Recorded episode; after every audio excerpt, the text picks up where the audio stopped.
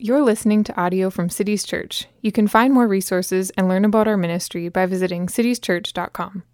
Good morning, church. Psalm 32.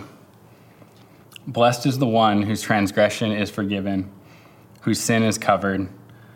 Blessed is the man against whom the Lord counts no iniquity, and in whose spirit there is no deceit. For when I kept silent, my bones wasted away through my groaning all day long. For day and night your hand was heavy upon me. My strength was dried up as by the heat of summer. I acknowledged my sin to you, and I did not cover my iniquity. I said, I will confess my transgression to the Lord, and you forgave the iniquity of my sin. Therefore, let everyone who is godly offer prayer to you at a time when you may be found. Surely in the rush of great waters they shall not reach him. You are a hiding place for me. You preserve me from trouble, and you surround me with shouts of deliverance. I will instruct you and teach you in the way you should go. I will counsel you with my eye upon you.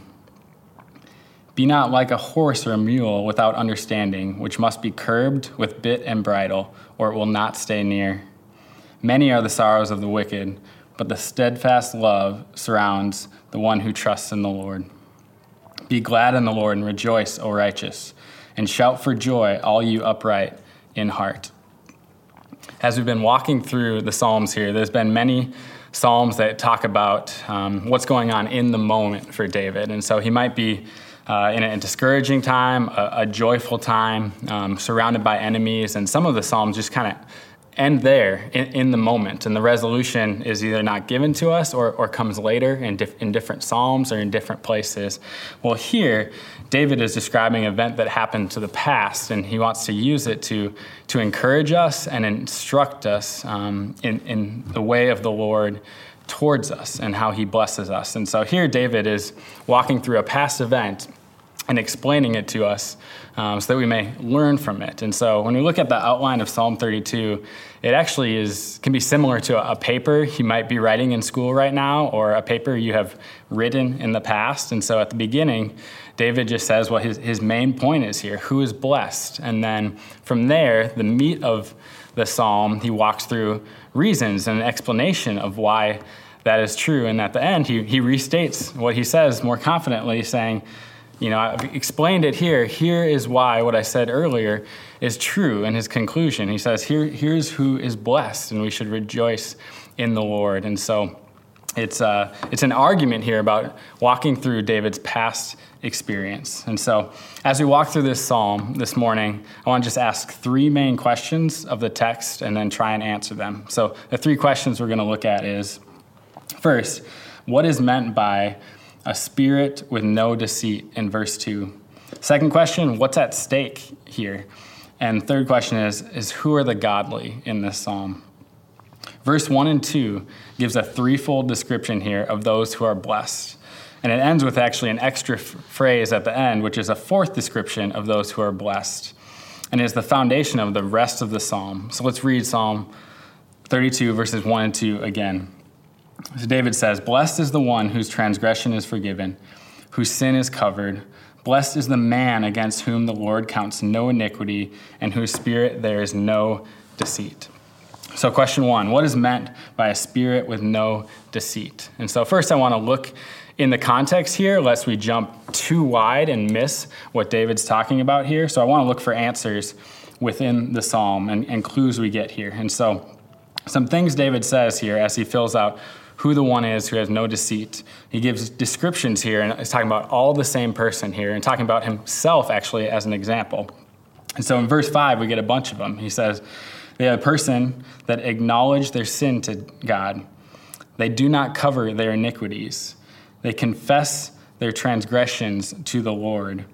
Um, and these people with no deceit, they are forgiven by God. And at the end of the psalm, he calls them the upright in heart. And so when David's talking about no deceit, that's the people he is talking about here. So what does it mean? It's a person does not hide their sin from God, but confesses it.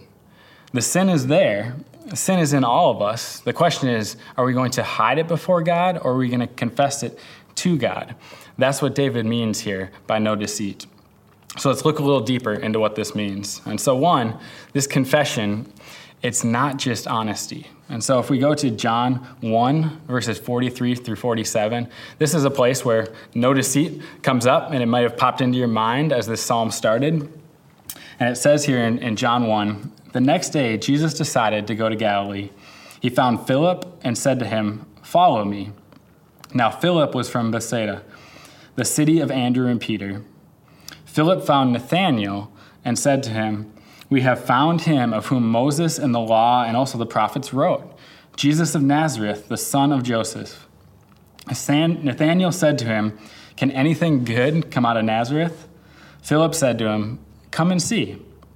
Jesus saw Nathanael coming towards him and said to him, Behold, an Israelite indeed, in whom there is no deceit. So Nathaniel here is being honest. Um, other words we might use is he's, he's being real, um, but he's also being extremely judgmental. Um, Jesus here affirms the honesty in Nathaniel's words. Nathaniel's saying what he honestly thinks. He's like, can anything good come out of that town? And so Nathaniel here, he's being real, uh, genuine would be words we would use, authentic maybe would be another word. And often we can speak this of our, ourselves, but it doesn't mean we're confessing. And so we may say things like, I'm just super competitive. I just find people like that a little frustrating. I know I can get a little carried away. I know I can be a little controlling. And in these statements, the word just might be the tip off for us. If we say, I'm just this, often we're justifying ourselves. And we're being, we're being honest. We're saying this is who we are, but that doesn't mean we're confessing it. And in fact, it might be self preservation. Um, it might even be boasting in these things, as if being super competitive um, or super critical is a good thing. And so we can say we're just being real, um, but we can be preserving ourselves. I, I'm, I'm just that way. That's, that's just the way I am. That's just who I am. Um, leave, it, leave it alone. And so we can tend to protect ourselves in these ways. Um, but there's honesty there, like there was in Nathaniel, but it also doesn't say that's who we ought to be. And so you say, I'm, I'm just really competitive, and you might just mean, actually, I'm a jerk when I play sports. Um, and I ought not to be.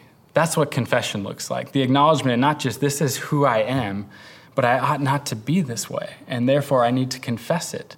And so Jesus here affirms the honesty um, in Nathaniel. There, there's no deceit, there's no hiding what he thinks, but it doesn't mean what he thinks was correct. Um, and in Psalm 32, in speaking of deceit, is more than being honest, as we've seen. He's speaking of a vertical direction here of either hiding your sin or confessing your sin to God. God's in the picture here. So, in David's words, he was deceitful in verse 3 when he kept silent, it says. But his deceit was removed in verse 5 when he said, I did not cover my iniquities. And so there's honesty, but it's more than just being honest, is the person here that confesses and has no deceit. It's also not just sorrow. Verse 10 says, Many are the sorrows of the wicked. And so if you feel bad over something, that's actually an effect of doing something evil, of something wicked. It says, Many are the sorrows of the wicked. And so it's more typical to have sorrow because of your sin than it to be a, a sign in and of itself that you've confessed your sin um, and that you have repented and spoke to God on behalf of what you have done. And so, regret to sin, that it costs you something, that it has consequences, is not repentance. The sorrow of being caught in something is not repentance.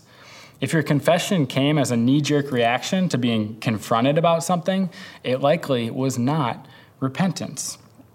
It may lead to repentance, but it's not repentance in itself. And so just feeling bad about something does not mean you've confessed it to God. It doesn't mean God's in the picture at all. Um, you might just feel really guilty and you sleep on it and, and it's gone. And so sorrow can lead to repentance, but sorrow is not in and of itself an evidence that you truly feel sorrowful for what you've done and that you've confessed it and repented to God. You can be wrecked by your sin and still try to hide it from God. Being wrecked and devastated by consequences or how you feel about what you did doesn't mean you've confessed it to God. You still might be hiding it. And so, sorrow alone, even feeling guilty, maybe feeling shame, does not mean that you've confessed, does not mean you're the one here in whom there's no deceit. And so, it, it's more than honesty and it's more than just sorrow. And in Psalms here, as I said, those with no deceit are those who confess their sins to God. Not they feel bad just because there were bad consequences, but because the, their error was rebellion against God. God is in the picture when it comes to confession here in Psalm 32. And so that, that's question one Who are those in whom there's no deceit? And David said it's those that don't hide their sin, but confess it to Yahweh. Question two what, What's at stake here in this confession and in this repentance? And there's temporal things here at stake, and there's eternal things here at stake. So, first, temporal things that David talks about. Again, David is posturing himself here as, as the example. He said, This is what it looked like for me when I hid my sin. And so, there's three interconnected examples here I want to give. There, there's more than that, but they're, they're linked together in, in how they work. And um, these all fall under the banner of that God, God's word and God's world work in harmony, they work in unison. And so there's ways that natural consequences and what God has told us not to do align. Um, and this is, this is a grace to us. So, three, three examples of this in the psalm. First, there's, there's physical consequences here. So, David in verse 3 says, When I kept silent, my bones wasted away through my groanings all day long. And he says, His strength was dried up as by the heat of summer. And so David's saying, I, I was feeling it physically here. Um, whether he was discouraged or uh, depressed or just felt like he was um, missing joy um, or just even physical pain. David's saying there was physical effects here of me covering and hiding my sin and not confessing it to God. Um, and so that's one. There, are physical effects David talked about here. Two, just natural or emotional effects in David covering his sin. Verse 10, like as I mentioned before, he said, Many are the sorrows of the wicked. Much of our grief is self inflicted. The Bible talks about how we reap what we sow. This is what God has naturally put into his world and into his word. And so when he says to be diligent and not be lazy, um, it, it's for our good. We will reach, reap natural good as we obey God's word. Um, or he says, do business with integrity and honesty and be kind and honest to your neighbors. And these things reap good things. When you're honest to your neighbors, it can benefit you and often benefits you because what God calls us to do and what's good for us in the world often align. And in the moments that they don't, maybe in business it feels like to, to cut the corner here is lucrative and everybody else does it. Um, and so it feels like there would be a good reward. Um, but we don't do it. It says better to keep your integrity than have unjust gain. Um, and we trust the lord in that. Uh, we trust the lord that what we reap we may sow later, and we or what we sow, often, we will reap later. Um, and so we trust the Lord in that, and His world and His natural consequences and blessings align with he, what He calls us to do. And David's feeling that a little bit. He's feeling the sorrow, the groaning, and he says it's because of my sin. I'm not doing what God has called me to, and so I'm feeling that. I'm feeling that natural emotional consequence. A third example here is you'd say spiritual. What I really mean by that here is his, his conscience, his heart. Um, this could be when David talks about wasting away. This might be when David says, The Lord's hand was heavy upon me day and night. And so his conscience in this moment may be feeling these effects too. Maybe his conscience is really pricked and, he, and he's feeling it and he feels guilty. And that's the alarms going off that he says, Some, Something's off. I'm, I'm not confessing it to the Lord, but, but I need to. My conscience is, is alarming me right now. Or it might be his conscience on the other side. His conscience could feel dulled. Um, things that he used to care about, he doesn't care about as much anymore. Um, maybe he feels a little depressed or discouraged, and there's, and there's things that he knows he ought not to do, but there, there's, there's no effect. His conscience isn't saying, no, don't do that. That's against the Lord. It's, it's become convenient, and his conscience has been dulled. And as he sees that, that may be the Lord heavy upon him that he's saying, my, my heart is drifting Lord, I need to come back. And so here's an example of temporal consequences that are, that are linked together the physical, the emotional, the spiritual are linked together in our temporal consequences for our sin that David talks about here. And so, one, one question I might ask here is Does this mean that every time I'm in that circumstance, it's because, because of my sin? The answer would be no. And that's important to see. If you guys know the example of Job, his friends come up to him and say, Job, what else could it be? There must be sin here. What are you hiding? What are you doing? What have you not confessed? Because the Lord's hand looks heavy upon you. Um, and you're walking through all this grief and, and all this pain and all these seemingly consequences. And so it must because of your sin. But Job's friends there were in error. And so a caution for us to think it must be because of our sin, or specifically in others saying, well, if it's nothing else, it must be because of their sin. And so we might be in error there, assuming that in all circumstances it's directly linked to an unconfessed sin. But let's not err on the other side. And let's not just say it may never be because of our sin. I think this is the side we more likely be to err on these days. In in our culture and often in our church, sin's really been domesticated. Um, and we see extreme things, and so the lesser sins we, we let go. We don't feel as bad about. Um, we're, we're okay with those lingering around. And so it's an individual question to ask, but I think a majority, our temptation would say, it can't be attached to our sin. It's just a hard thing I'm going through. But David here in Psalm 32 specifically says, it was because of my sin. And so that's a worthy question for us to ask and to, for us to consider in times that are really painful, times that are really hard. And so you may think, how do I sp- spot that? How do I know? Um, or if I'm in that moment and God's hand feels heavy upon me, what do I do? Um, and I'd say you, you might not know. Um, but there's ways to pursue it. David here gives us all kinds of words to fill our mouths and our minds and our hearts with in, in Psalms in this moment where he's saying, I'm not sure. It could be, maybe it's not. I just feel stuck, Lord. I feel your hand heavy. I feel circumstances heavy on me. And so we can pray things similar to David does in, in Psalm 139. He says, Search me, O God, and know my heart. Try me and know my thoughts, and see if there be any grievous way in me and lead me in the way everlasting. You could pray that. Say, Lord, search me, reveal it to me, show me. If this is because of my sin, reveal it to me so and lead me out of it. Help me to confess and repent it and, and move on from it. So you could pray Psalm 139, or you could pray Psalm 16, 1 through 2. Preserve me, O God, for in you I take refuge. I say to the Lord, You are my Lord. I have no good apart from you. And maybe it's good to pray both. Say, Lord, search me, and as you're searching me, preserve me. I'm struggling, Lord. As the heat of day, I'm, I'm dried out. My bones are weary. I'm grieving and groaning all day long. Search me and preserve me, Lord, as I dig into this. And so you may not never know. Um, and there's no litmus test there, but per- pursue the Lord and trust that He will reveal to you um, what He is, is doing. And it may be because of sin that you've hidden, that has distanced God from you, and He's graciously put His heavy hand on you to bring you back. These consequences that are temporal are, are graces in our life to alert our dashboard to say some, some, something's off. The Lord's hand is heavy on me. My conscience feels dull. My joy and hope is, is diminished. I feel distant from friends. Maybe I feel distant from God. And it's a good question to ask is that because of my sin? Is my sin separating me from God?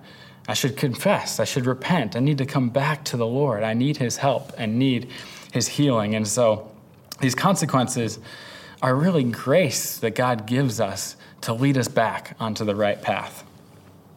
So, in David's case here, like I said, he's saying it was because of my sin. It's not always because of our sin, but David here is saying it was my sin. That's why the Lord's hand was heavy on me. And he describes a bunch of temporal benefits when he confessed his sin. And so here's what he says about those that are forgiven. He says, verse 5, he says, they confess their sins and God forgives them. Verses 1 and 2, they are blessed by God. Verse 8, they're instructed and counseled and seen by God. Verse 11, they are marked with joy. Verse 7, they are preserved from trouble and surrounded with shouts of deliverance. Verse 10, they are surrounded by steadfast love of the Lord. Their consciences are renewed, their hearts and their hope is strengthened. I don't know if you have this similar experience to me, but there's been times where it felt like the Lord's hand was really heavy, hard, He was distant in a, in a time of trial. And then there's times where it's, it's still a circumstance of trial, but the Lord's hand feels uplifting and it feels light. And my conscience and my hope and my faith feel renewed. And so that, that can happen even when the circumstance remains to say, the Lord has resi- revived me. He, he's preserving, He's surrounded me with His love. He's instructing me and guiding me through this trial. His hand feels light and uplifting. And so, so that can happen. But here he says, Blessed are the ones that confess their sins. And second, there's eternal consequences here. David says God forgives sins. In verse 6, he says, Therefore, his conclusion, let everyone who is godly offer prayer to you at a time when you may be found. Surely in the rush of waters they shall not reach him. We will either attempt to cover our sin or we will let God cover it for us, as in remove it. It's there either way. We either hide it or we let God take it and cover it and remove it from us. And so if we confess our sins, it says we're, we're surrounded by steadfast love and shouts of deliverance. If we don't confess our sins, we're surrounded by great waters that will swallow us up. And so he says, pray when the Lord can be found. I think he might be looking back to Noah here and saying the, the great waters that were surrounded, and there's a time for those to be saved, and Noah's family believed and was saved, and there are those that were swallowed up by the great waters. And the time for confession and repentance was gone. Judgment had come. Justice had come from God. And so that, that time is coming. So David's saying, The Lord forgives sinners. So pursue him now when he can be found, when he's near, when he's eager to bless us and cover our sins and remove our iniquities. So David says, Let the godly offer prayer to you at a time when you may be found. Question three here that we want to look at, the end. So, who are the godly? Um, and this, this is the point. This is everything in a sense here. The godly are unrighteous people. Don't miss this. To miss this is to miss the gospel, to miss the story of the Bible, to miss the history of redemption. Who are the Lord's righteous? Who are the Lord's blessed? Who are the Lord's godly? Who are the upright in heart here? It says, they're unrighteous people that have confessed their sins. The people that are marked with joy in verse 11 are sinners, and the Lord has forgiven them and redeemed them. The godly are not righteous in themselves, but they have a righteousness.